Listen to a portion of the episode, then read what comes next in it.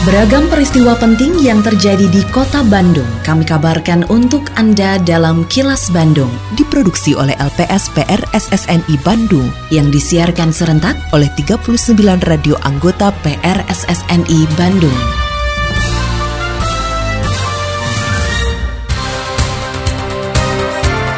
Sejumlah informasi aktual kami hadirkan untuk Anda dan inilah informasi utamanya. Cegah penularan PMK, Kota Bandung mulai vaksinasi hewan ternak. Jumlah vaksin PMK untuk Kota Bandung dinilai masih kurang. Harga cabai rawit di Kota Bandung terus naik. Saya Santika Sari Sumantri, inilah kilas Bandung selengkapnya.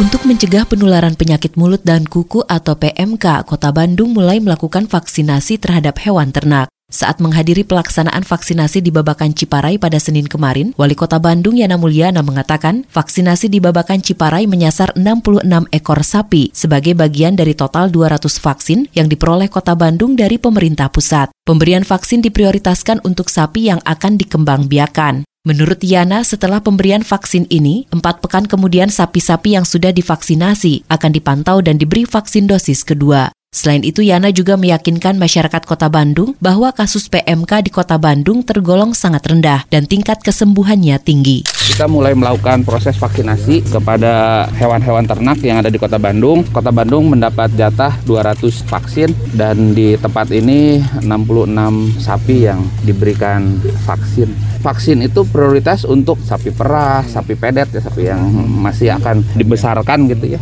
Untuk sapi-sapi yang memang akan dibiak makan gitu ya yang memang empat minggu lagi tuh dia harus dapat vaksin lagi gitu. dia vaksin sekarang empat minggu kemudian harus dipantau lagi kan vaksin kedua gitu ya? Iya gitu. Kalau sekarang yang mau kurban kan mungkin baru dua minggu. Sayang juga vaksinnya.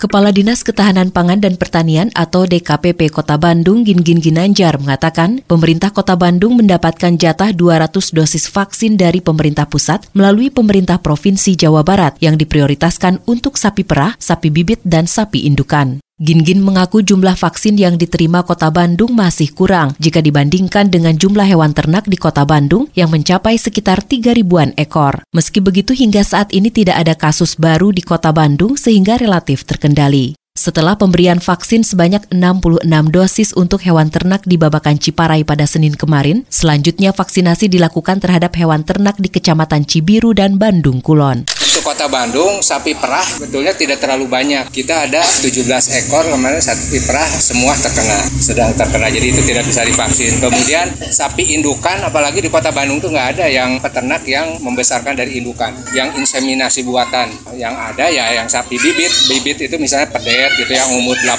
bulan untuk pengguna. Jadi itu yang diprioritaskan termasuk di daerah-daerah yang tertular. Kalau kota Bandung kalau keseluruhan bisa mencapai 2.000 sampai 3.000 sapi atau ternak gitu ya yang ada saat ini. Kalau melihat ke situ masih kurang. Assalamualaikum warahmatullahi wabarakatuh. Sampurasun. Saya Arif Saifuddin Kepala Dinas Kebudayaan dan Pariwisata Kota Bandung Menginformasikan kepada Mitra Pariwisata Kota Bandung Bahwa berdasarkan Peraturan Wali Kota Bandung Nomor 80 Tahun 2022 Tentang pemberlakuan pembatasan kegiatan masyarakat Level 1 Coronavirus Disease di Kota Bandung Kegiatan usaha gym diperbolehkan dengan ketentuan kapasitas paling banyak 100% dari kapasitas ruangan. Waktu operasional buka mulai pukul 6 pagi dan tutup pukul 21 malam. Menerapkan hidup bersih dan sehat serta screening periodik. Wajib menggunakan aplikasi Peduli Lindungi.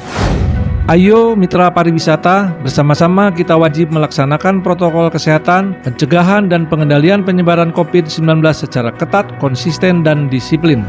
Iklan layanan masyarakat ini dipersembahkan oleh Dinas Kebudayaan dan Pariwisata Kota Bandung. Kini, audio podcast siaran Kilas Bandung dan berbagai informasi menarik lainnya bisa Anda akses di laman kilasbandungnews.com.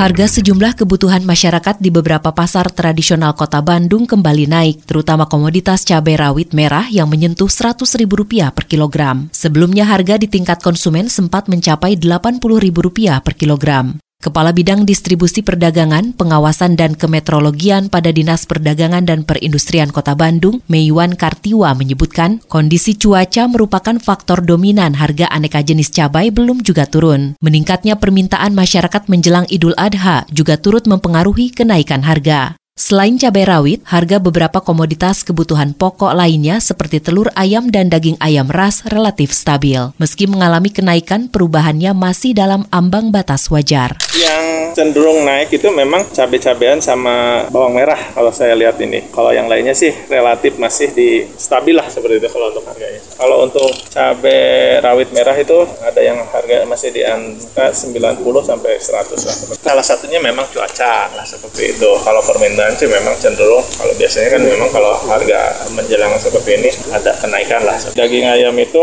masih sama lah seperti kemarin-kemarin 35 sampai 40. Telur itu masih tetap ya, tetap stabil. Rata-rata di telur ayam itu 27 sampai 28.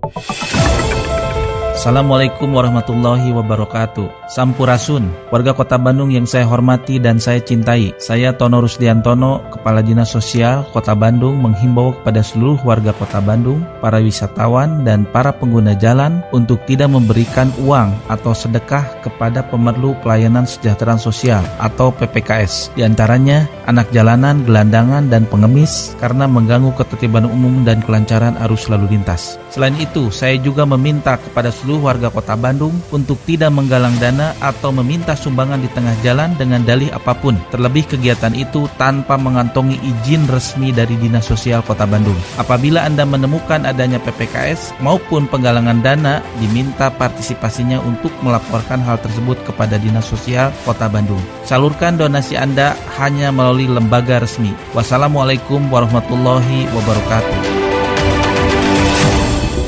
Pengelola dunia pendidikan terus berupaya mengikuti kemajuan ilmu dan teknologi yang saat ini semakin berkembang. Untuk merespon tantangan tersebut, Yayasan Badan Perguruan Indonesia atau BPI Bandung meluncurkan program transformasi digital sebagai upaya meningkatkan kualitas pembelajaran di sekolah sekaligus memperbaiki manajemen sekolah. Ketua Pengurus Yayasan BPI, Yep Sobari mengatakan, transformasi digital sudah menjadi keniscayaan karena hampir semua aspek terkait dengan digitalisasi. Pemanfaatan teknologi digital sudah merupakan salah satu percepatan dalam menyiapkan lulusan yang siap menyongsong masa depan. Penerapan transformasi digital yang dilakukan antara lain melalui pemanfaatan aplikasi sistem manajemen pembelajaran, penggunaan papan tulis digital, serta menghadirkan laboratorium digital. Tiga bidang yang kita usung di transformasi digital di BP ini ada yang pertama adalah kaitannya dengan layanan pendidikan atau learning management system. Lalu yang kedua adalah dikaitannya dengan SDM. Ini dalam rangka tentu saja meningkatkan kompetensi guru-guru kita termasuk juga non-guru. Lalu yang ketiga adalah transformasi di tata kelola keuangan dan juga tentu saja harapan kita mudah-mudahan kita semua tidak lagi gaptek ya kaitannya dengan teknologi dan saya rasa ini merupakan keniscayaan walaupun bagaimana kan kita mengarah ke dunia global tentunya apabila kita tidak melakukan itu maka kita akan terlindas oleh kemajuan itu sendiri.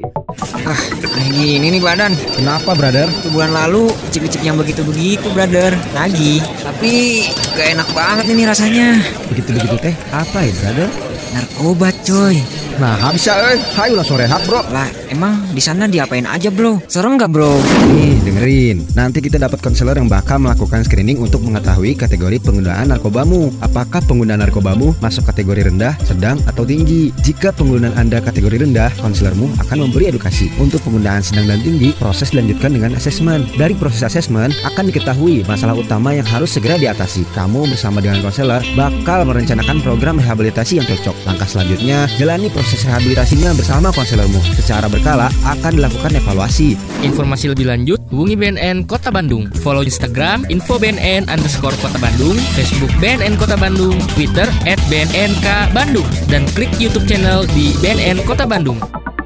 Lindungi diri dari COVID-19 dengan selalu memakai masker saat beraktivitas di luar ruangan karena pandemi belum usai. Tetap patuhi protokol kesehatan di masa adaptasi kebiasaan baru untuk mencegah penularan virus corona.